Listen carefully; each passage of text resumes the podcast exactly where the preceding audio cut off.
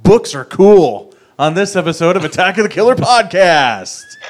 Attention, planet Earth and beyond.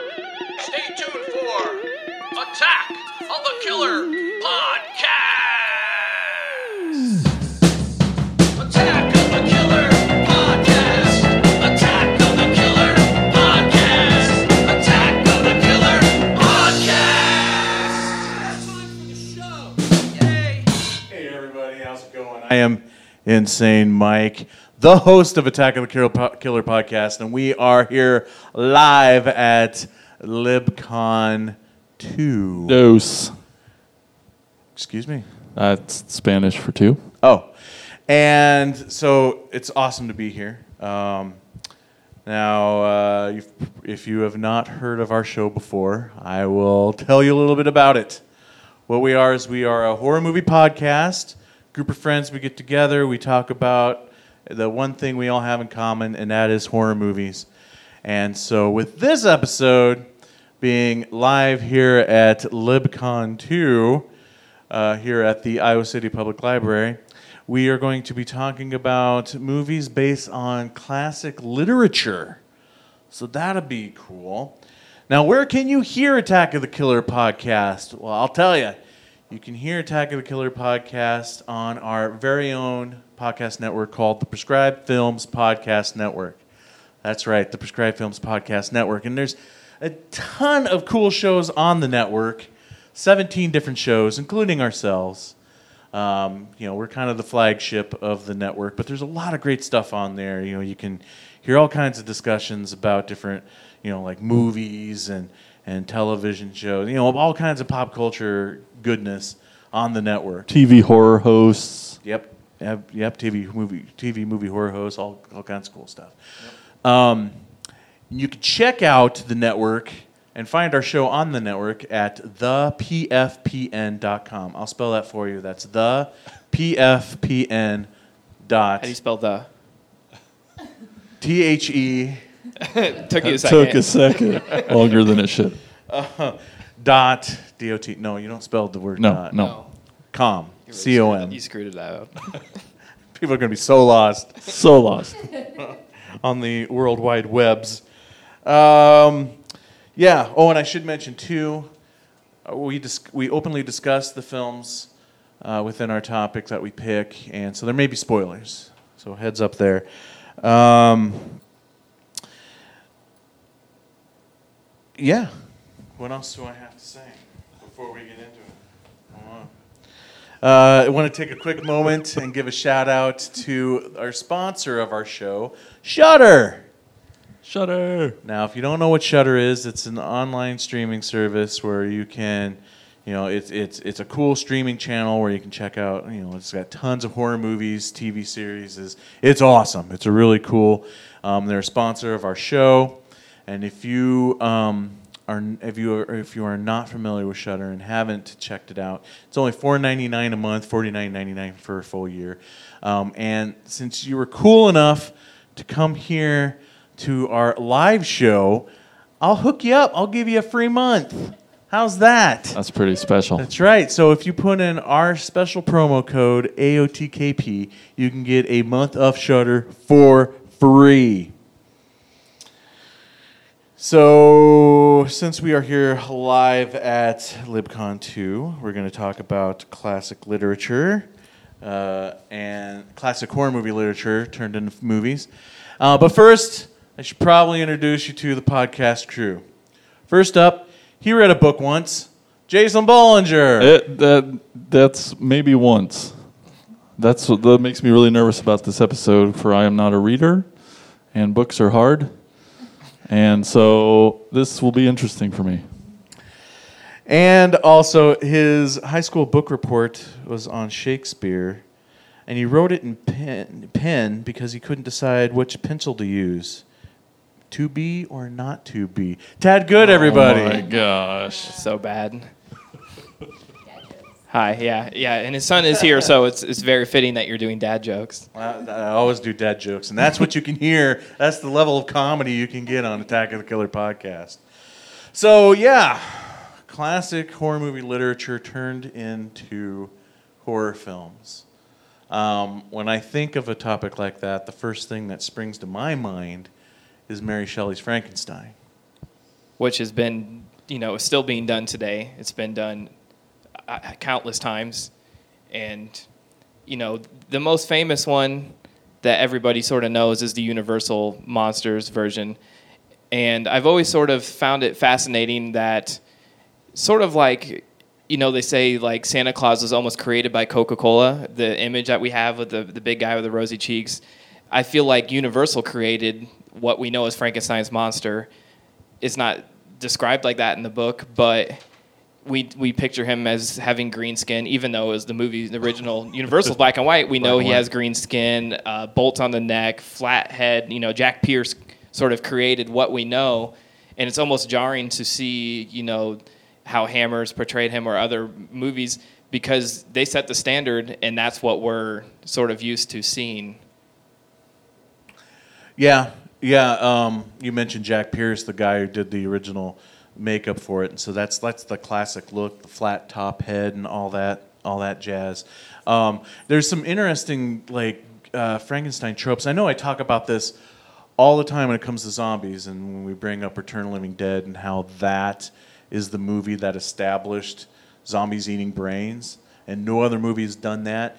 Be it anybody, everybody knows, everybody knows that zombies eat brains. Um, and it's just weird how that has leaked into, you know, the culture. And equally so with Frankenstein, like the character of Igor, which is synonymous with with Frank with the Frankenstein lore, that character didn't even get introduced. I don't know if he's in the original book or not. I don't know if he's in Mary Shelley's book. But in the movies, he didn't get introduced until the third Frankenstein, Universal Frankenstein monster movie.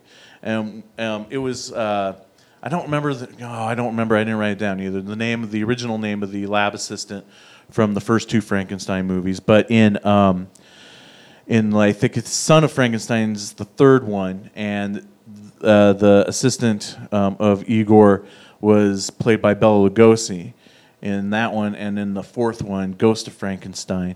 So that character didn't even, and they didn't. They don't even spell it in the traditional way we think of Igor to be spelled. They spell it with a Y. So, right, right. Um, so I find that fascinating, and the fact that, like, you know, everybody's portrayal, like the modern man's portrayal of uh, of Frankenstein is always the uh, you know, arms out and everything.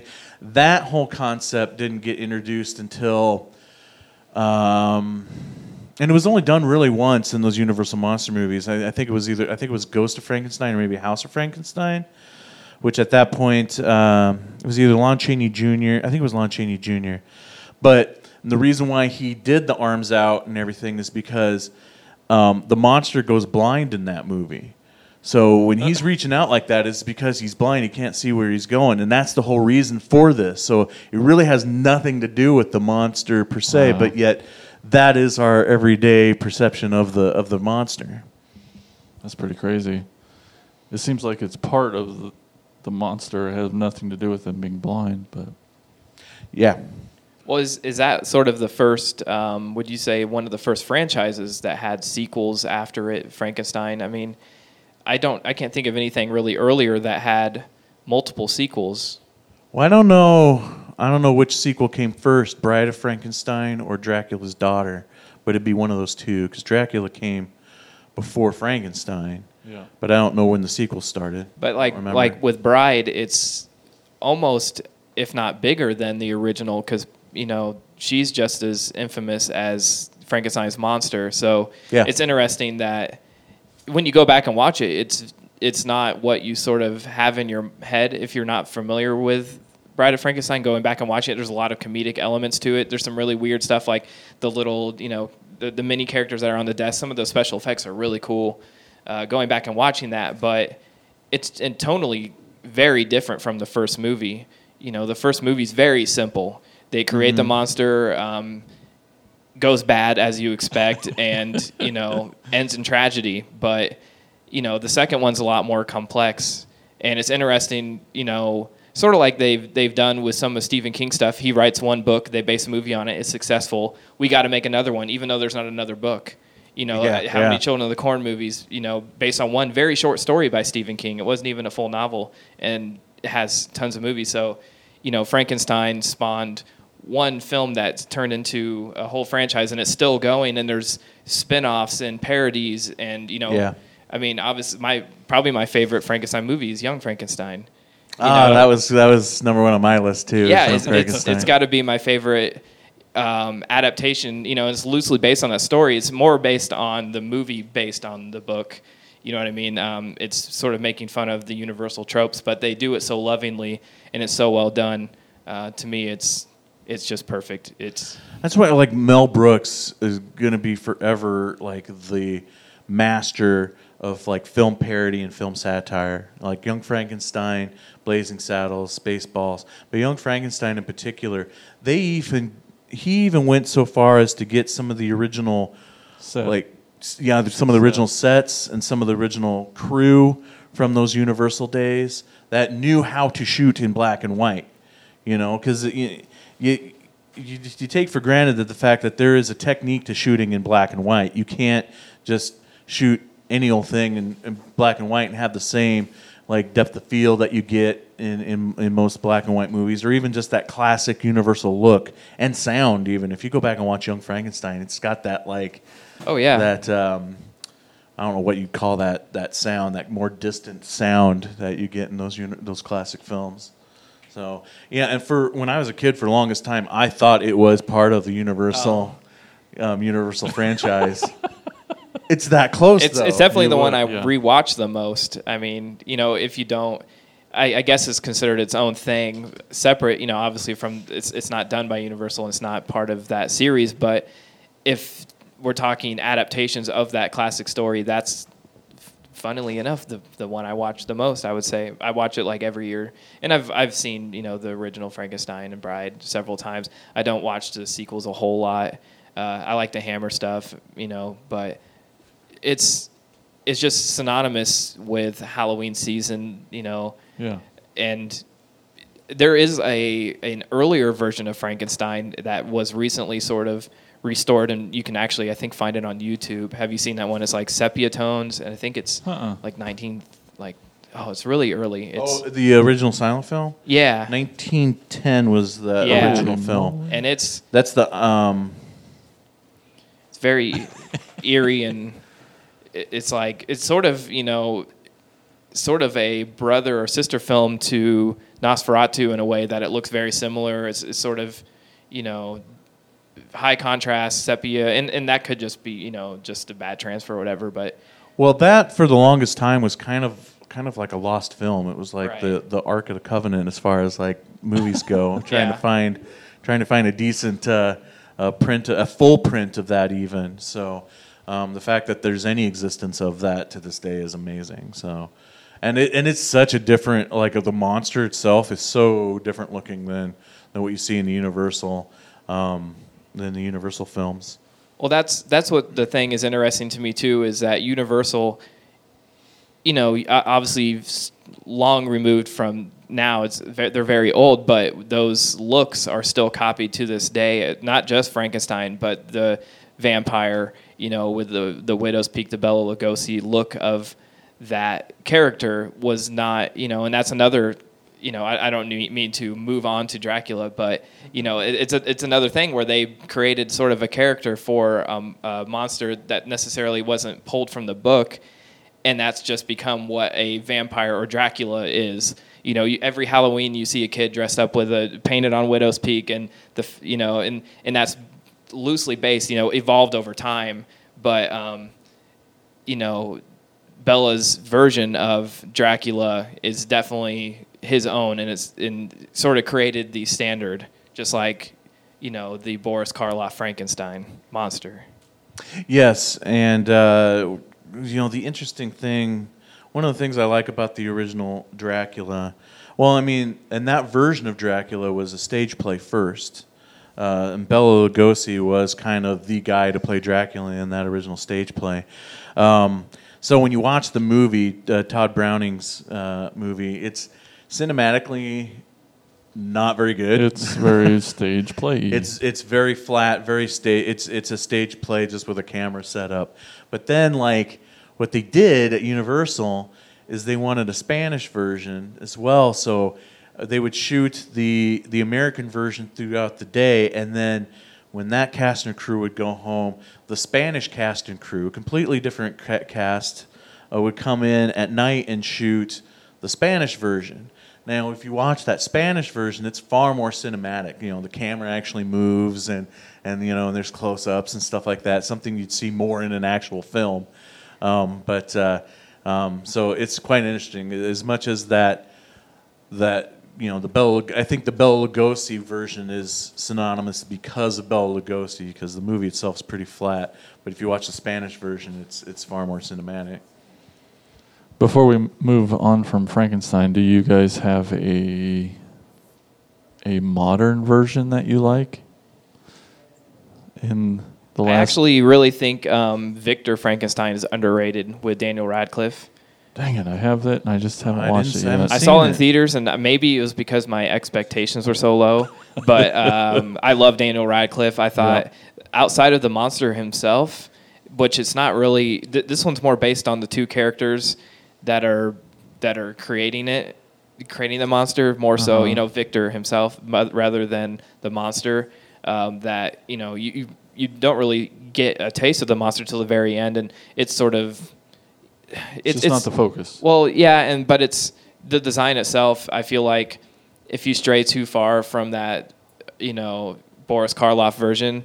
You have to. People will get upset if you do too close because you can't. Because Universal is very yeah, you can't. Yeah. But you can't stray. It, it has that very much um, like Van Helsing, where he has like the stitches and that you know is created in a lab, and it's probably more realistic to what the book would be that you're creating a human out of another human. Because you know Jack Pierce obviously set the standard, but that monster doesn't look like someone that would be created out of other people. I, I don't really even, it doesn't really yeah, make sense that he has, like he has a smooth, it's, it's perfectly smooth and comes up and has a hard edge, you know, and they obviously yeah. exaggerated it for the Munsters, like Herman Munster. Yeah. Talk yeah. about, you know, went from the book to Frankenstein to creating a sitcom series on T V where a Frankenstein's monster played the father to a little, you know, werewolf child, and it, it's it's so crazy to think how that evolved to that, you know, um, that he there's a talking version of Frankenstein's monster who does comedy bits, and he's a big, you know, clumsy idiot on the show. It's it's it's awesome. Like we don't have stuff like that on T V anymore, but that's, that's another true. One of my favorite, I guess, technically adaptations, but it's so far removed from the original novel. You know, it's based like just like Young Frankenstein is based more on.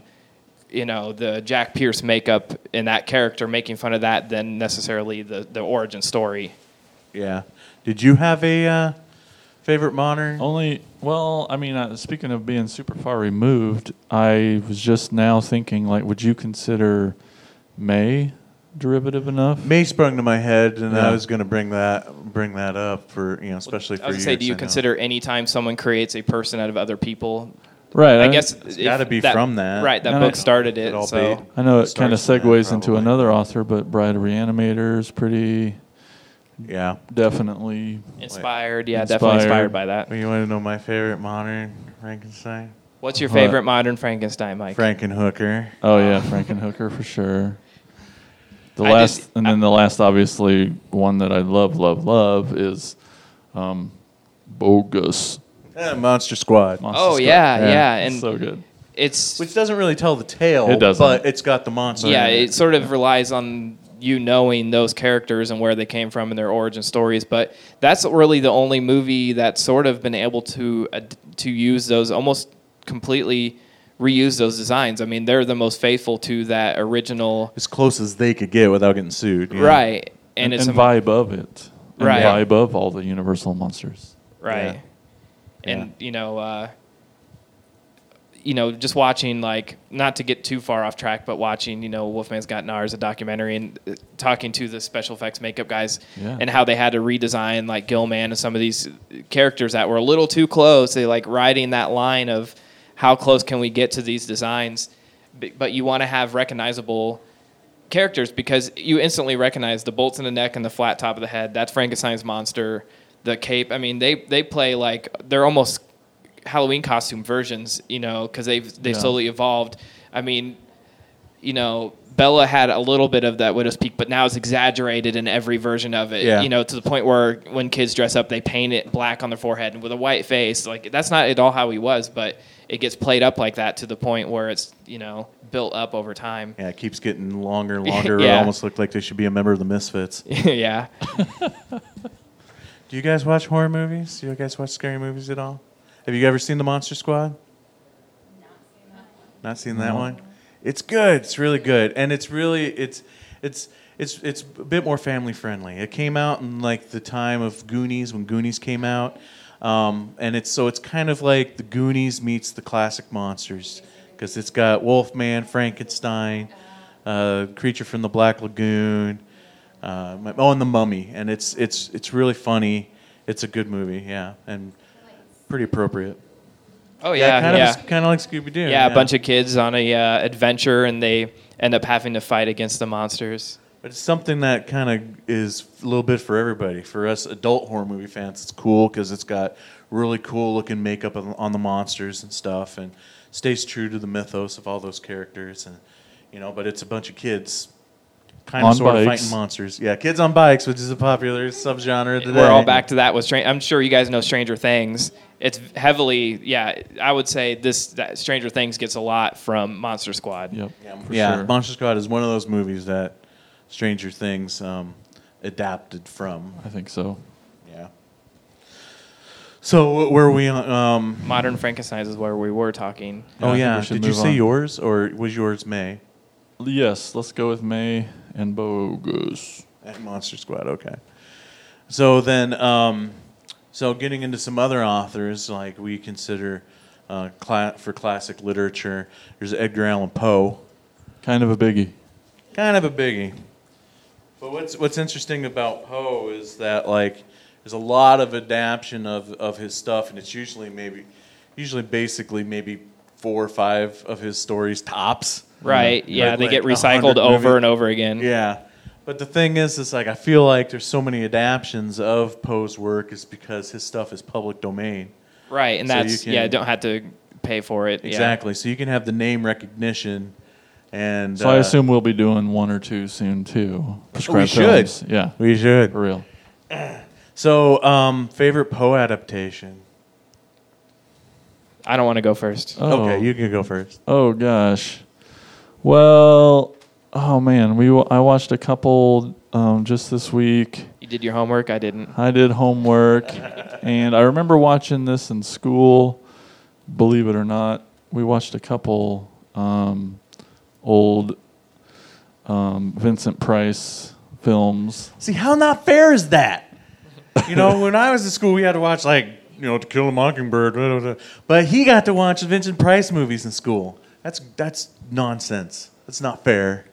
It's not. But uh, that's you had a school of five of, people, so I one guess. Of my, yeah, that's true. We could do a lot more things. But uh, we, I just watched The Pit and the Pendulum again, and it was freaking fantastic. One I think is that that's underrated. Um, there's an episode of Masters of Horror called The Black Cat.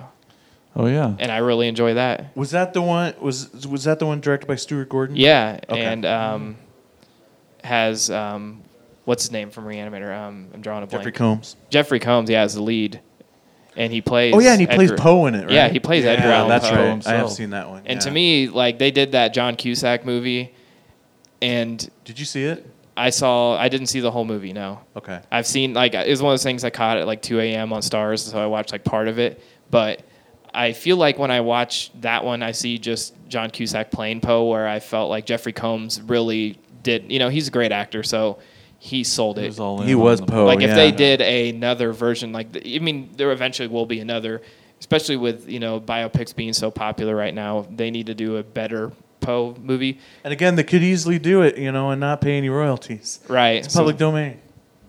Yeah, one of the like you said, one of the most recognizable names. So I don't see why, you know, eventually it'll come down. I guess, I mean, I guess it hasn't really stopped a lot of. Studios won one flops, just try it again. But I don't think, was it just called Poe? What, what, the John Cusack? It was called The Raven. Oh, The Raven, oh, yeah. The Raven. Which I think had out of all of the Poe work that was adapted into the film, it had the least amount to do it, with The Raven. Right. Like, it had it had just nods to a lot of the other stuff. But just a catchy think, title that yeah, they well, wanted. Recognizable title, yeah. you know? And that's what I'm talking about, because, like, my favorite Poe adaptation, um, well, I'm going to say two. I was going to uh-huh. let you have the one, because I thought you were going to say it. Oh, go ahead. Uh, well, number one for me is Two Evil Eyes. Yep, that's yeah. what it was. It was like... Uh, early nineties, I think it was like ninety, ninety-one when it came out, and uh, shot in Pittsburgh. Two stories in the movie, one directed by George Romero, so of course it has to be my favorite Poe adaptation, and the second one directed by um, Dario Argento, and the first one was, uh, the one that George did, the story was called The Case of something I was, I was supposed to remember? Dang it. Yeah, well, you just watched it. I know. So um, And it's a, and it's a really cool story, and and uh, was one I was not familiar with, and it was a neat concept about like, uh, you know, there's this there's this uh, um, woman who married this older man who's on his deathbed, obviously married him for his money, and uh, and she's having an affair with the guy's doctor, and he does this thing where he can hypnotize. Uh, he can hypnotize the old man and like make him sign over all of the money to his, his soon-to-be widow. And um, he also does it to help relieve his pain because he's a doctor, yeah. right?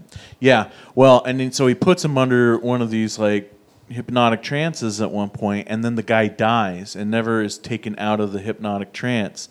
So, and he dies before she can before she can get the money. So they end up putting the guy's body in the deep freeze in the basement, um, and which is what you do. That's standard practice. Yeah, I've got three in That's mind. That's what you do. Um, and she starts freaking out because she keeps hearing voices coming from the basement, and and you know the doctor's like, "Oh, you're just crazy. Here, take some, take these pills, and try to get some sleep, whatever." But eventually, he starts hearing it too, and recognizes the fact that he is still talking to them because he's in between life and death, because he is he's never he was never woken up from the hypnotic trance, um, and so he's technically physically dead, but his soul or spirit is still there talking to him. Super cool concept. Yeah, it was a cool concept. So and when was this made? Like uh, it was late eighties, early nineties. I think it came out in ninety-one Nine. or ninety-two. I've never even were, heard of it because oh, they were man. filming it around the time I lived in Pittsburgh. So, no. and that was like ninety, ninety-one. Um, and so, and so, uh, and he keeps talking about the others that are coming, the others that are coming. So basically, now his his body is a vessel. He's in the upside down, basically. Basically, for for, for those, those who who speak Stranger Things. Uh-huh. Um, Uh, he's a vessel now for these like evil spirits that want to come into the real world. Okay. And then chaos ensues. So, and it's got a really cool. I don't want to give away the ending, but it's yeah, a yeah. really cool ending. Uh, your girlfriend is the girl, and that's just the first Adrian story. Barbeau. Yeah, and that's just the first story. The second one but is what? Before you Sorry? move on, but okay. also a very important actor in there that shows up as the cop. Oh yeah, it was well. Which will sell Ted one hundred percent. Well, it's a total Creepshow reunion. Okay. Because it's got Adrian Barbeau in it. Uh, it's got um, um, oh, what's his name? The guy from they're crawling all or they're crawling all over you. The, the last story in Creepshow. E G. Marshall. E G. Marshall. Thank yes. you. He's in it. He plays the lawyer, and then and now I'm blanking on the boy. Oh wait, on the on oh. Yeah, on the cop. Atkins. Yeah, Tom, Tom Atkins. Tom Atkins. Plays the cop at the end. So it's kind of like a little Creepshow reunion. Nice. Uh, well, and even Christine Romero, who had a small part in Creepshow, and she's in it, she's in it too, a small part in it too. Anyway, but that's just my George Romero geekness coming out. Um, so yeah, so you should totally That's check just it out. The first half. Yeah. The second half, directed by Dario Argento, and to me is the last good thing that Argento it might be. made. Because um, it's still full-on Argento. And he he does nods to a lot of Poe work. It starts off, um, it starts Harvey Keitel of all people, which is weird, thinking Harvey Keitel in a Dario Argento movie. But it kind of starts off. He's he's like this like photographer, crime scene photographer, but also kind of like a, a photo artist at the same time. And he, so he's taking these pictures of a crime scene where this like serial killer's been killing people all over town. and he's killed this lady with like a pendulum via Pit and the Pendulum. So there's okay. a nod to that yeah. right off the bat. And of course, in Dario Argento's style, he has to do the P O V shot of the pendulum as it's going okay, yeah. while the body's still laying there. So you go yeah. right. Oh, so it's you go right so in between cool. the gore, the so goo, cool. the guts, and it's awesome. Um, and so, but basically, it's the Black Cat story, and I think it's called The Black Cat, right? Right. So yeah, yeah, yeah. It's the Black Cat story, but just really padded with Dario Argento-ness. Yeah. So, um, but it's a, it's a great flick. You should check it out. You know. It, you, at moments, you can really tell it was low budget. You know, it's like you know nickels and dimes that George and Dario could scrape together to make it. But uh, but I, I love that movie. Yeah, yeah. It's sort of on the tail end of their peak, I'd say. For both of them, really. Yeah. yeah. I mean, I'll I'll stand behind anything George Romero. You know, even even Survival of the Dead. But um, but yeah, I can admit that that's true. It's it's it's, it's hard for you though, isn't it? It is hard, but it's true form of both filmmakers and, and the the their visual styles that I love up to those points. So so that was that's number one. But I did want to also mention another one, Lucio Fulci, great Italian horror director. He's all right. Uh, the godfather of Italian gore, made a version of The Black Cat in nineteen eighty-one that is nuts. And this is what I love about one I love about the Italians, um, and and what also I love about about Poe adaptations that it's because it's called The Black Cat, and it's in name only. Like there's so many adaptations oh, out there that's just just trying to capture on the Poe audience by naming their film, you know, The Black Cat or Fallout House of Usher or whatever. But like, but it's about this guy who's like has these like psychic powers, and he has this cat that he uses this cat to kill people to get revenge. As or, you would do yeah. if you had psychic powers. It is a crazy movie yeah. and has nothing to do with the original Poe story except for it's got a black cat in it. So and it's it's awesome, Fulci goodness. That's when when was that one made? eighty-one Okay. Yeah. So that was still like during the the big peak of. I think that came like after like Zombie and right. Um, I think uh, right around the time of The Beyond and stuff like that. So, but uh, yeah, so you have a favorite you have a favorite Poe? Well, I was just saying like The Black Cat, you know, Masters of Horror episode. Oh yeah, yours yeah. was the Master of Horror. I'm I sorry. Just, I'm not oh, necessarily saying audience, from the audience. You have Angela one. Has. Yes. Another Vincent Price one, one Mask best. of the Red Death. That was a great one. Awesome. Yeah. Yeah. Another, and, and Italian. They, it, was, it was set in a town in Italy. Yep, so. yep.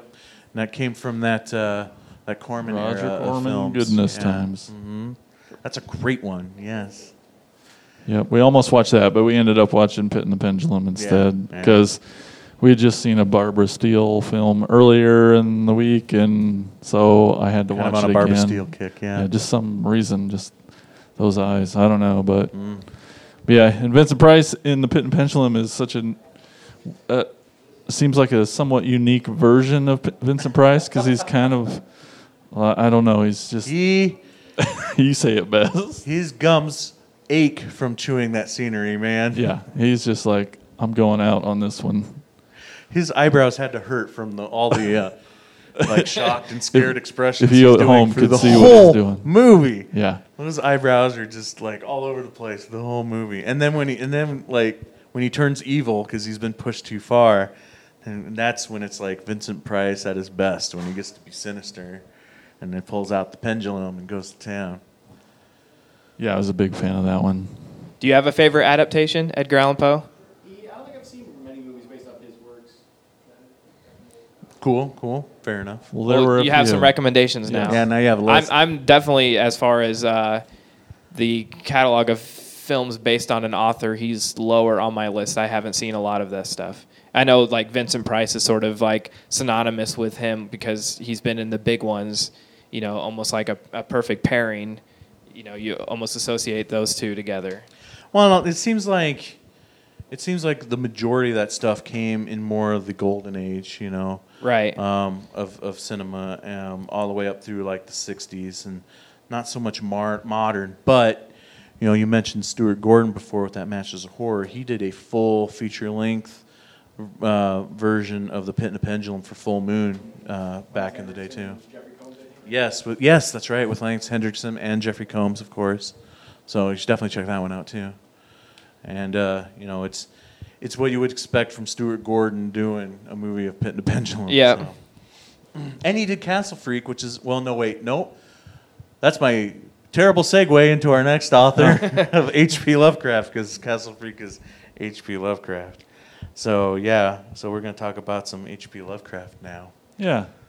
King of segues. I was say, can you just sort of list which uh, Stuart Gordon one is your favorite? Because that's what's gonna. Uh, that's what it's. We're all just gonna pick a Stuart Gordon film because I feel like some, once again synonymous with H P. Lovecraft and the most widely known adaptations of those. Yeah, has Stuart Gordon done non-book adaptations? Um, because he's done as Poe a director and Poe and H P. He did direct Dolls. There you go. It's a great example. All right. All right. Yeah. Are you sure H P. Lovecraft didn't have a Dolls? um, as a director, as a writer, you could say "Honey, I Shrunk the Kids." Okay. I didn't. What? I didn't say that. You just wanted to put that trivia. I just want to bring "Honey, I Shrunk yeah, I the know. Kids" up. Anytime you can talk about it. That's right. Uh, well. Yeah. H P. Lovecraft. Can you think of one that's not a Stuart Gordon movie? Um, oh, shoot, I had one the other day. What was it? I know what it is because I stole it from you. Oh. So you know? You're just trying to uh, quiz well, us on it? Well, it's not... Um, it's highly influenced. I wouldn't say it's a straight adaptation, but In the Mouth of Madness. Oh, yeah, that's what Oh, it yeah, was. John Carpenter. Yeah. It's yeah. very influenced. And that's the thing. You can probably talk about... It's, it, you can stand here and think forever on which ones are straight adaptations, but you can... You can name movies forever that are highly influenced from Lovecraft work. You know, like anything Del Toro obviously has a lot right, of Lovecraftian yeah. uh yeah, his whole career is based on. Yeah. Which is not a bad thing. I'm just saying, no. you know, I mean, you could you could even argue a lot of like Tim Burton's older stuff, you know, a lot of the sure, thematic yeah. themes of it, you know. Yeah, I could see that. Totally.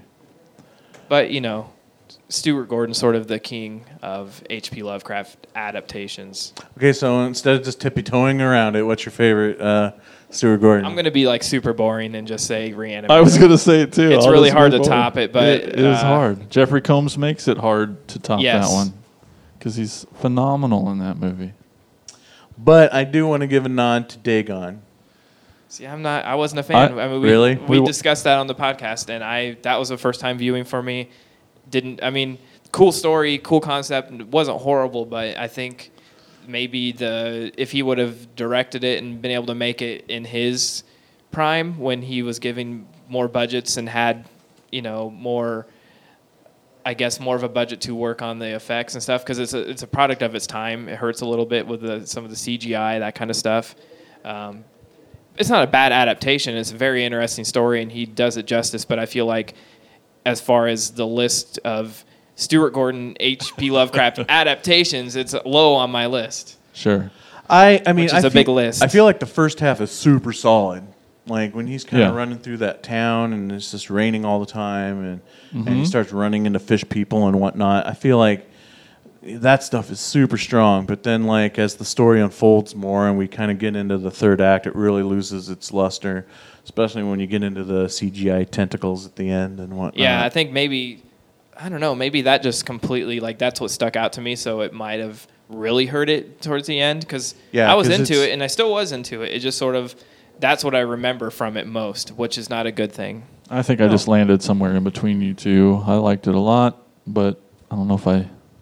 Well, and then I, I feel like as as as filmmaker quality goes for Stuart Gordon, again, that first half yeah, is really atmospheric. It's strong. It's strong. You know, everything's like dark and wet and gloomy and all the things you love. Yeah.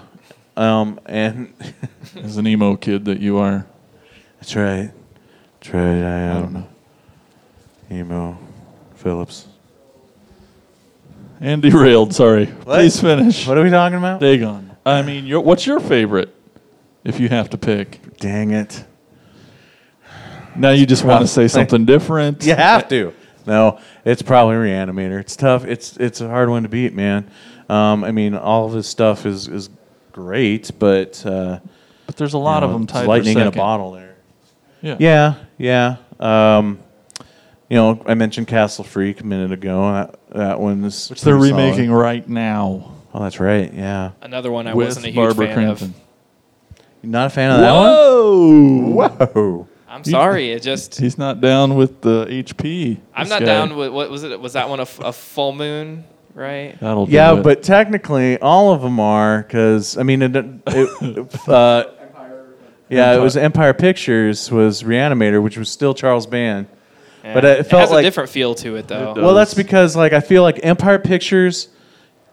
Empire Pictures was... Quality over quantity, and Full Moon is definitely quantity over quality. That's exactly right. Yeah. Yeah. So I mean, yeah, it's it's really hard to beat Re-Animator. The sequels are great too, but yeah. you know.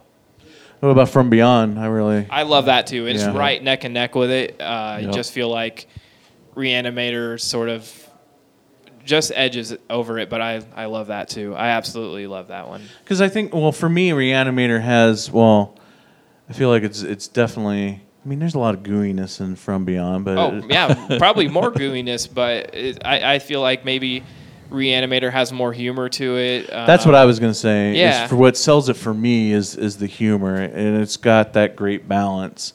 You know, my favorite stuff is always going to be stuff that's got that's got some levity levity with the horror. I thought you were going to say you know, goo again. And well, yeah, I'll take goo all day long, but um, yeah, but uh, I need some relief that's for the horror. That's what it says on his dating dismal. Profile. Yeah, that's what it says. Um, I feel like if like Re-Animator was a person, it would probably be you. It's like a perfect mix. That's right. Of you know right. stupid you humor, uh, got, but gore and gore. And good performances. Still well directed movie. It's still a great movie.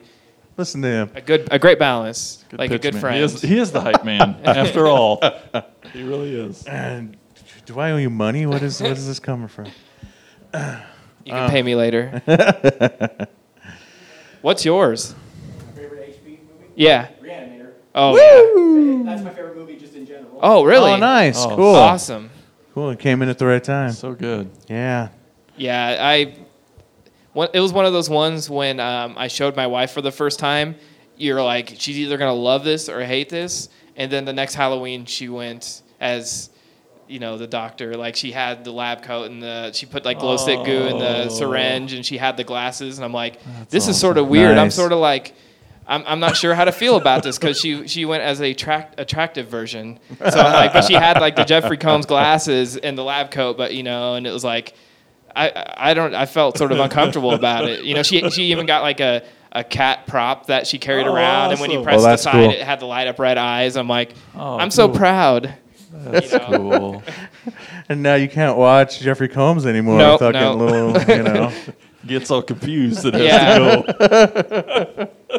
That's why I keep say, I keep talking about Jeffrey Combs and how you know he's my favorite in every adaptation. Now we know why. Uh, Anything you ask me now, I'm just. Whatever Jeffrey Combs is in, that's my favorite. I'm trying really hard not to go down a dark path with this conversation. Yeah, let's right not. Let's we start getting into talking about Barbara Crampton, what happens to her. Is your favorite superhero movie? I wouldn't go that far. Now you're back to Full Moon. Yeah, yeah. yeah. There's a line. I th- I still like that one, though. Doctor Yeah. Mordred. Yeah, that was. I still liked it. Well, anything, again, anything Jeffrey Combs. I mean, he we just we just talked good. Frighteners Monday, you know, and yep. one of those one of his best performances. Maybe you could do a whole best. Jeffrey Combs episode. We could, but Easy. I don't know if I said it on, on, on that episode recorded Monday, but I'll say it here and now. I'll I like him more in Frighteners than I do in Re-Animator. Oh, you said you said that was probably your That's you and Andy favorite, both said it was his, your favorite favorite Jeffrey Combs performance. You know, there's so much. Well, I mean, he, he adds a lot to any performance. Even even freaking Fred Olen Ray's. Um, Phantom Empire, you know, he yeah. puts he puts one hundred ten percent into it, you know, but just like, again, like he he has a physicality about him in Frighteners and and, and in Herbert West as well, but there's a lot going on in the, in that character in the Frighteners that just, I just can't stop. Just yeah, I mean, every time. I mean, we've we've probably talked about Re-Animator several times, but the Herbert West, his the way he plays the guy who's so smart that he's too smart for his own good, where he doesn't know like boundaries, he doesn't have a filter, he doesn't respect life, some people say, but, you know, he actually respects life too much, maybe, to the point where he's obsessed with bringing people back. But he plays that line so perfectly where he's... he offends his roommates, he offends others, but it's not because he's a jerk, it's because he's just so smart that he doesn't think of, you know, he's just one step ahead of everybody. His mind is going so fast, and he just plays that perfectly. Like, I feel like Herbert Westlett's the character he was born to play. It's like when you're driving down the street, right, and then there's that little old lady who could barely see over the steering wheel, driving twenty miles under the speed limit, and how enraged you get. That's how he feels about the rest of the human race all the time. Yeah, exactly, yeah. Like, we're all just like, in his way. Analogy? We're all so far away from... You guys are all going too slow mentally for me. Yeah. Um, but, yeah, and he's got... You know, one of my favorite moments in Bride of Re-Animator is that, is that scene that really, really kind of shows um, uh, the more caring side of Herbert West is when, is when um, Kathleen um, Kinmont... Kinmont. Uh, is, you know, goes into cardiac arrest, and he is trying everything. Herbert West is trying everything to save her life. You know, he could just see her as another another tool for his experiments. Right, but another, he free, is really, another free body. Yeah. yeah, exactly. But he is really trying to save her life. And I think that's a great moment there to show the good side of Herbert West. The human side that we the don't see very side. often. Yeah, exactly. Exactly. But we haven't mentioned Beyond Re-Animator for some reason. Yeah. I heard a laugh in the corner of the room. Did you guys ever see that newish-ish lo- movie that's... What, is it called? H P. Lovecraft? What the heck's it called? Lovecraft? It's no. Newish. I was trying to look it up. I couldn't. Um, yeah, it's like the name of the movie. You're not talking the last Lovecraft, are that's you? That might be it. Oh. Yeah, um, I saw... Well, I seen that movie, The Last Lovecraft, and it's it's more of a comedy. Yeah, what was that um, That's the one I'm talking about. It was made in maybe about two thousand nine. ten years ago now, right? two thousand nine. Yeah, I like called that, it. That recent one that was made ten years ago. Relic of the Cthulhu. Yeah. Okay. And it's really funny. Um, it, it's a funny movie. I was a little disappointed in it because the trailer come, came off funnier than the, the movie it itself. It gave away all the funny parts. I think so, yeah. Well, that and like, okay, I'm, I'm going... way off the rails here, but the, the main guy in the front poster is like this chubby guy, beard, glasses, everything. And there's a film that Jason and I saw at a film festival years ago, you know, horribly made, but super funny. And it was mostly because of this one guy, and he looked exactly like the same guy. So I was kind of expecting the same level of humor out of the guy. Yeah, but, but the, ri- the writing wasn't there, so. Yeah, yeah. So, um, But uh, but it, it's still funny, and it's it's all Love, Lovecraftian influence, um, basically, and it's a world where the Lovecraft, you know, everything that Lovecraft wrote was real, and so and and like these guys were somehow destined to be the warriors to fight these monsters, but they're a bunch of just like slackers, so it's like a, a trio, I think it was like three of them, so you know. Comedy ensues. Put them in a van, go after monsters, comedy ensues. Well, we we played a movie at the Capitol probably three or four years ago around Halloween time, and I think it's the Call of the Cthulhu, and it's like, it's it's a modern movie, but it's made to look like a very old-timey movie, and it was really well done, really cool, worth checking out. Uh, oh, yeah? Was that something at the festival? At the film no, film? It was actually through Gather Films. Like, they had it available for us to show, and... It's like I said. It's it's really cool that they did a lot with very little. They shot it so it's very dark, so you don't you, you sort of see more of the silhouettes of the tentacles and that kind of stuff because they clearly didn't have the budget. And I would rather they did that trickery than actually show because you know it makes it look bigger than it is. It's like you know it's it's all sort of in the dark and stuff. But they did a great job of using sort of the crutch of it. Feeling like old and gritty and grimy, like an old film stock, to to make it sort of almost hidden. It's just worth. It's definitely worth checking out. It's really cool. I was sort of blown away by it. See, and I do. I find that fascinating about Lovecraft is there's so much of his stuff that gets adapted, or influenced from, or borrowed from, or whatever. But we don't have like a ton of Cthulhu movies. Like Cthulhu is such an iconic character well, from Lovecraft's work. Yeah, and pop culture, like you know, I mean, you could buy plushies. You could, yeah, probably go somewhere here at this at this event and find ten of them somewhere. You yeah, know? I've always wanted one of those Jesus fishes for the back of my car, but was Cthulhu. Oh, yeah. Mm-hmm. Yeah. He became sort of like an icon, you know, like like people, nerds sort of grabbed onto and gravitate towards him as almost like a religious figure. Yeah. You know? Yeah, that's true. And, but I just, it's weird that uh, there hasn't really ever been...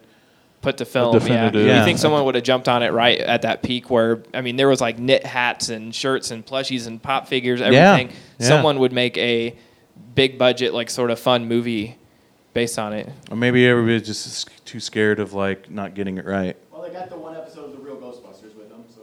That's true. Yes, even Cthulhu is in The Real Ghostbusters cartoon for crying except out loud. They, except they spelled it cat, cut, like C A. Yeah.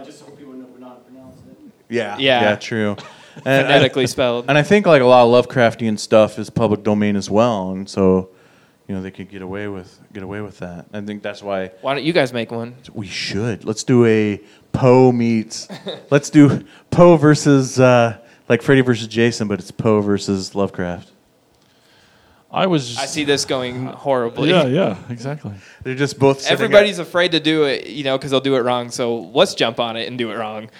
my my interpretation of that is just two guys sitting at a desk on either side, just writing. Yeah, writing, writing against, as fast or, as they can. Who can get done yeah, first? With like a feather, a quill.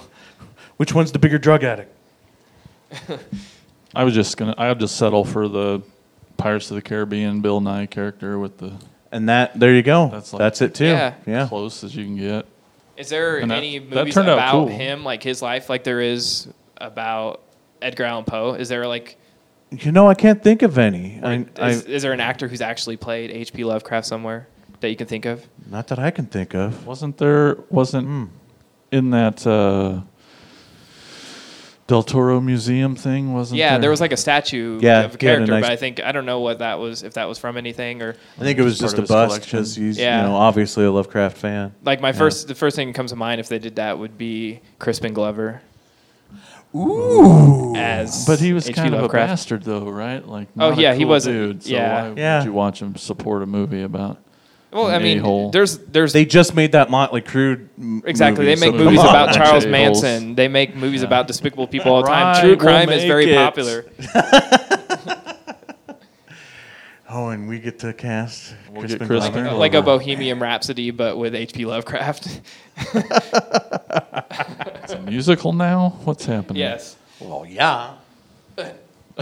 Rami Malek as H P Lovecraft. Oscar's already being made right now for that. How are we doing on time? Where are we at? We're good in there.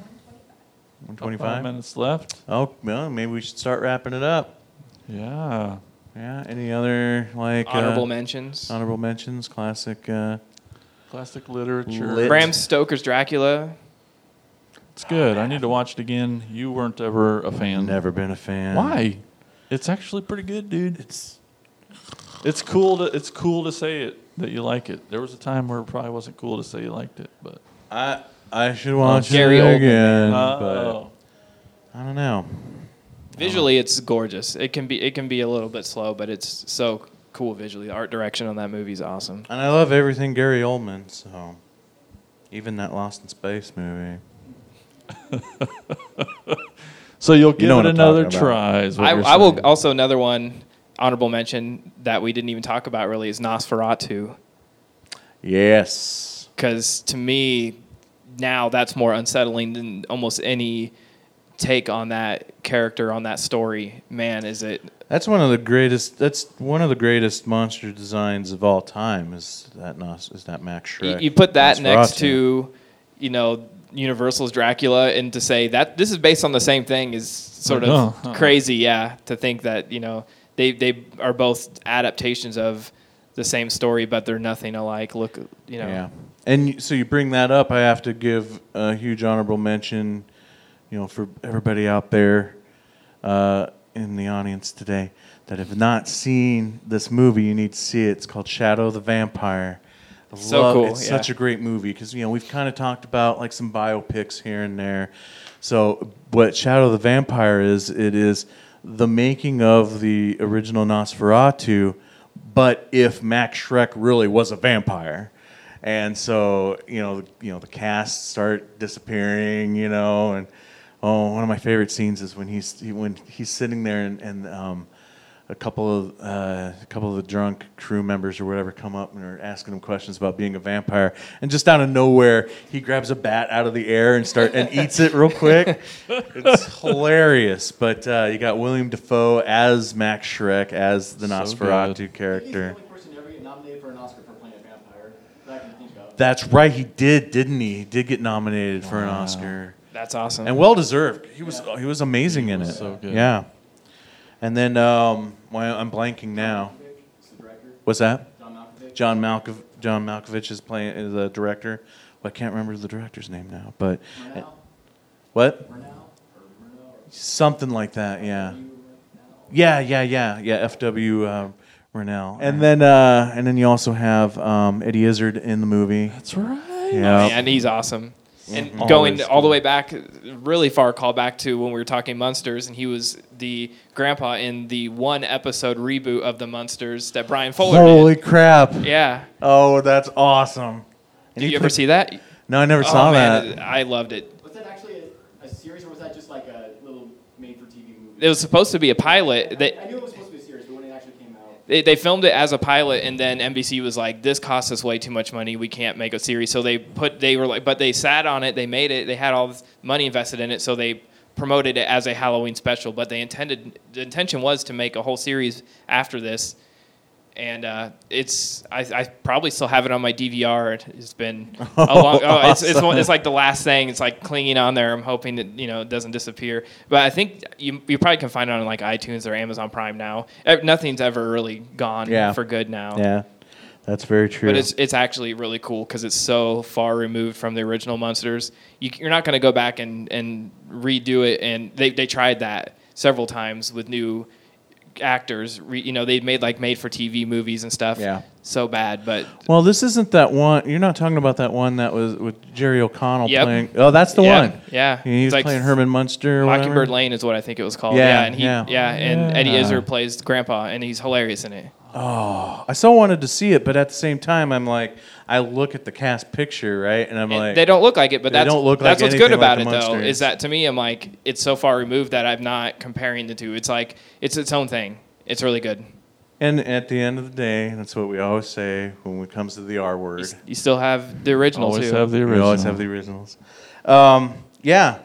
So, yeah, so we should wrap things up. Uh, well, any other... Do you have any other... Well, I was just... If we're talking about Nosferatu, I'm really excited about our new sponsors show. Nosferatu is coming to Shudder. Yeah, that... Yeah, show. It's aired on there. A M C, and now it's going yep. to Shudder. Yep. Did you, have you, did you see it when it was on A M C? Not any of it, no. Okay. It's airing... I think it just either it aired just its finale or is just finishing now. So, as the finale wraps, the first episode will be hitting Shudder, so you can catch it again. It will be on Shudder. And I think they're putting them up one episode at a time, yep. not like... Every you Thursday can't binge it. Said, yep. Yeah. And... And those who are interested in seeing this show, and I watched the trailer just last night, and I never never knew anything about it, and it looks crazy. It looks insane.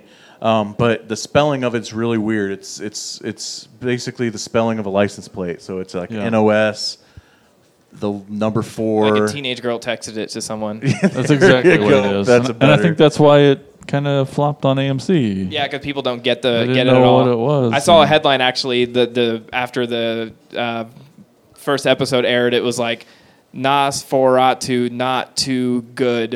Like they they, they mocked it in the headline. I'm like, man, that was harsh, but pretty clever. Ugh. And and it's based on it's either based on a Joe Hill book or oh, yeah. he wrote the series. I can't remember which.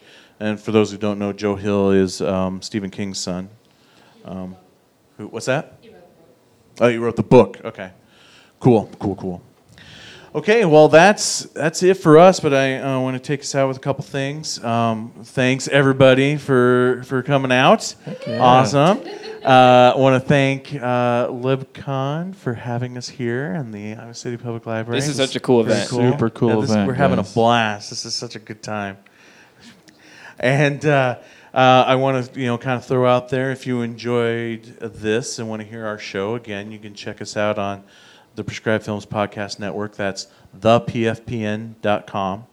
Um, and also, we have a Patreon. Uh, if you go to Patreon and put in A O T K P, Uh, we have different tiers, and um, you can get even more Attack of the Killer Podcast if you became a p- Patreon supporter. Uh, we post our, our regular shows every other week, um, but if you are a Patreon supporter, you could actually get an episode, a bonus episode, on the opposite week of the show. So you could get us in your lives every week. But there's also like special videos that we do. Um, and the bonus episodes have been becoming almost as long as everyone else's regular episodes. So. The last one for sure. uh, so, yeah, and um, also some more information about Attack of the Killer Podcast. We are also going to be doing another live show at Monster Fest September fourteenth. Midwest um, Monster Fest. Midwest Monster Fest in Moline, Illinois. Um, and also we will be doing our Trailer-Thon series. Now, what Trailer-Thon is, is how many people are familiar with Mystery Science Theater three thousand? Or okay. Riff Tracks. Or Riff Tracks. So we do a live kind of Mystery Science Theater thing, a Riff Tracks thing, where we do funny commentary over some really crazy and bad um, movie trailers. And so we will be doing that at Halloween-a-Palooza, which is our own event that we do in Ottumwa, Iowa, Uh, October eleventh and twelfth, and we'll be doing Trailer-Thon on the twelfth. So never say there's nothing to do. Always. Palooza, you know, it's a it's a it's a big two-day event that we do that has like vendors, uh, guest celebrities, uh, uh, film international film festival, a lot of other events we have going on. We try to pack those two days with so much stuff that you cannot do it all. Um, we're going to have um, Alex Vincent there, the guy who, the guy who played Andy from the original Child's Play movie. He'll be there uh, signing autographs and stuff, and bringing a screen-used Chucky doll to take pictures with too. Yep. Mm-hmm. So Chucky's the real guest, and That's he's just bringing him. Yeah, Chucky's bringing Andy. Yeah. um, uh, and then also we have our don't don't uh, if you want to chat with us, don't miss out on our merch table over there. Um, we have uh, shirts and seasons of Attack of the Killer Podcast on, on discs at the table that you can get there, but and also buttons and buttons. Yep, and we also have uh, we also make movies. Our company Prescribed Films, and we have our movies for sale there as well. Plus a comic book that I do, so we keep very very busy. Um, yeah, but thanks again for coming. Thank you, thank you, thank this you. Thank you for having us too. Attack of the Killer Podcast, and we'll talk to you next time.